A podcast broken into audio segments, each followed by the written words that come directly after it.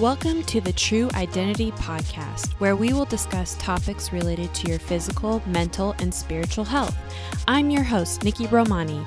As a certified life coach and athletic trainer, I am passionate about helping individuals discover their true potential, becoming their authentic self, all the while enjoying life in the process. Are you ready to get started? Let's go.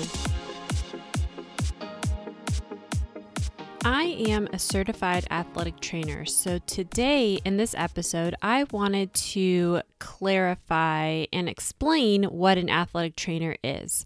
Many people confuse athletic trainers with personal trainers, so I want to clear things up a bit. A personal trainer is someone who works with clients. They create workouts and programs to help with the client's fitness goals. You go through a course and take an exam, and boom, you're a personal trainer. As an athletic trainer, I am a certified and licensed healthcare professional who practices in the field of sports medicine. I went to a four year accredited school and passed a board state test. Now, a lot of people are going to get their master's in athletic training, but I graduated in 2010, so that wasn't a thing. I have my bachelor's in kinesiology, and now I have the letters ATC after my name. As an ATC, I work with athletes in rehabilitation and as a first responder when athletes get injured. When athletes are injured, they are in a vulnerable state, so sometimes I act like a therapist or I use my life coaching skills. When I explain what an AT is to someone, I'll say, You know those people that run out onto the field when someone gets injured? Yep, that's me. But we are much more than that, and we are much more than those people who tape athletes. To be honest, taping is my least favorite part of the job. The only thing I like about taping is that I get to talk to the athletes and get to know them and ask about their injury and give, give them advice to get better. I've had athletes tell me to tape them, and I'll ask, Why do you need to be taped? Sometimes it's because they always get taped, sometimes it's legit, and sometimes it's superstition, and sometimes it's because they always have. And I'll challenge them with that. Sometimes I will tape athletes for their ankles, and I've had people say, I have weak ankles, or I always do this. And I'll ask them, Have you done any strengthening program for your ankles because you have weak ankles. And most times they'll say no. So I'll talk them through what it looks like to strengthen so they're not relying on something like tape and to encourage them to practice without tape and maybe just use tape for games. But for me, as an athletic trainer, I really encourage athletes to strengthen and use exercises instead of relying on things such as tape. What I love about athletic training is working with athletes. I enjoy the unknown on the field and figuring out what happened to give a diagnosis. And it always feels good when and if the athlete needs to go to the doctor that I was right about the diagnosis I gave on the field. I say this is a bittersweet job. Of course, you don't want athletes to get hurt, but it's entertaining and fun for me when they do. I was an injured athlete and had to go through rehabilitation to get back to the sport I played. It was hard. I felt defeated. I got depressed, and I went to the gym with a cast on. That's no fun. I lost it at one point because I thought I would never get better and be able to play the sport and do the activities I love. I know firsthand what it's like to be injured and to walk through the stages of grief. Now, when I'm around athletes, I have empathy for them. Not only does it affect you physically, but mentally and emotionally. And if you want to hear the full story about my injury, and if I do say so myself, you might want to. It's pretty intense. I share that story in another episode, so I will put a link in the show notes for you to listen. Athletes are my people. I have been working with a variety of people throughout my career. I worked over five years, I think about eight years total in a physical therapy setting. And I always gravitated toward those who were athletic, into sports, because I really can empathize. And as an athlete myself, they're just my people. In a previous episode, I share an update about how to know when to move on and to let things go. And that was during a time where I was working at an assisted living facility for memory care. Completely different than working with athletes, but it was a good experience for me. And I learned a lot about myself and the demographic and the people that I enjoy working with. And I know you're going to be shocked when you hear this, but it's working with athletes. I realized then more than ever how much I missed working with athletes and that that was my passion and something I needed to get back to. So, a little life update I recently got hired at a high school to work as an athletic trainer. It's actually middle school and high school, and I'm really excited to get back into working with student athletes.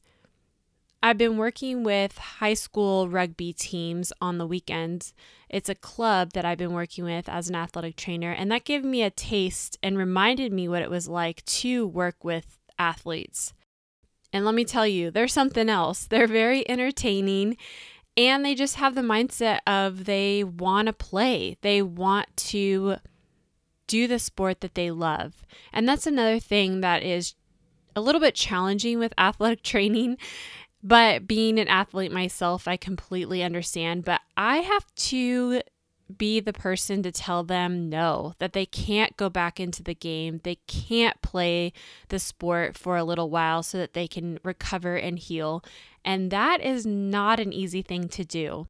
I've had athletes argue with me. I've had them cry and get upset. And I know they're not upset with me, they're just frustrated and starting that grieving process of being injured. But honestly, I'm happy to be there for them because I can relate. I went through the same thing. And it's hard to be at a game and you get injured and to have someone tell you you can't go back in. I recently had to do that with a kid, high school student. It was a rugby game, and he I learned the week, week prior that he dislocated his ankle and then he was trying to play in the game the following week. And he played, he didn't see me before the game. I guess his athletic trainer at his school taped up his ankle really good and told him that she couldn't that she advises him not to play, but she couldn't tell him not to because this was a club sport. And so when I got to him and he's hobbling off the field, he can barely walk, and he's like, tape it up tighter, tape it up. I want to go back in. I'm like, dude, listen, you can barely walk. So I'm sorry to say, but you will not be playing the rest of the game. And he was really upset. He was just more disappointed than anything. And when I explained to him, if you can barely walk, how do you think you're going to be able to run around and tackle people in rugby?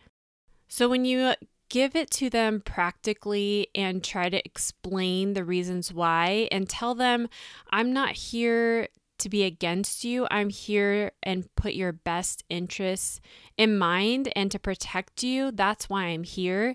They feel a little bit better, but still, it's really hard to hear that and to have someone tell you that you can't play the sport that you love, especially when you're sitting there watching your teammates play. Believe me, I get it. I broke my arm and I was it was in the middle of volleyball season, and I had to stand on the sidelines with a cast on and watch my teammates play. I would say that was a very hard thing to do because all I wanted to do was get in there and play, but I knew that I couldn't. I find myself explaining to athletes a lot about the reason why they can't go back in. Like the example with the kid who was hobbling off the field, could barely walk, but wanted to go back in, even though he had a dislocated ankle. Another example of this is a kid, he had strained his hamstring while weightlifting for football and he was trying to play rugby. He came off the field because it really hurt him and he could barely. He was walking, but he said he was in a lot of pain. But he's like, I'm just going to roll it out and ice it and go back in. I told him, first off, icing constricts everything and it's not best to have something cold and then go run around in a game. So he's like, okay, forget the ice. I'm not going to ice it. And then I explained to him if he continues to play on it, he's going to make it worse. And then he won't be able to play for longer than if he just sits out for this game in the next couple of weeks. He was not happy about my response. But I again had to explain to him this I mean, first off, he's a sophomore in high school. So he has so many more years ahead of him. And it's really hard when you're in the heat of the moment and you think that this is all you have, especially as a high school kid, to think about uh, this is what I want to play. This is all I want to play. But you got to think about the future, your future games, your future years. He has two more years of high school. And if he completely ruptures his hamstring, he could be out for way longer than if he just let it rest for a couple weeks and just let it heal up and not damage it more.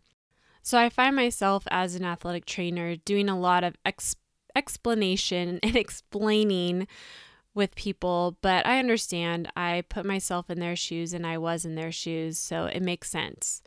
But working as an athletic trainer, I realized the difference between working as an athletic trainer in a physical therapy setting and also the reverse of that, working as a physical therapist on the field. There are so many there are so much more that I can do as an athletic trainer on the field than I can in a physical therapy room. And physical therapists feel very out of place on a sports field because physical therapists see the they're more on the rehabilitation side and not spur in the moment when things are happening to try to diagnose and figure out what's going on. It's more of they come to in a non emergency situation.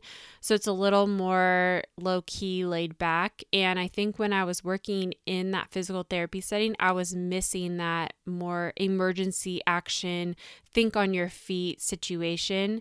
And so that's why I'm really excited to be back in that world and be back at a school where I can do those things yes, you have to do things like stock the kits and there is icing involved, but that's another part that I don't love about athletic training is we're known for taping and icing. That's not all that we do. A lot of stretching. I've create actually created videos on how to stretch and mobility and I can share a link with that with you in the show notes as well. It's really helpful. It's the things that I do for myself, it's the things that I do with athletes, and it'd be helpful for you to stay mobile, to stay flexible, and to prevent injury. I think that's another thing with athletic training is we try to prevent injuries from happening.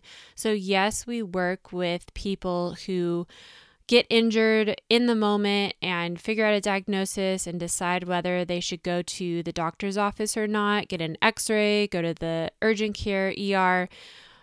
But we really try to prevent injury. So that's why mobility, flexibility, stretching, all of that is really key to an athlete's performance and career.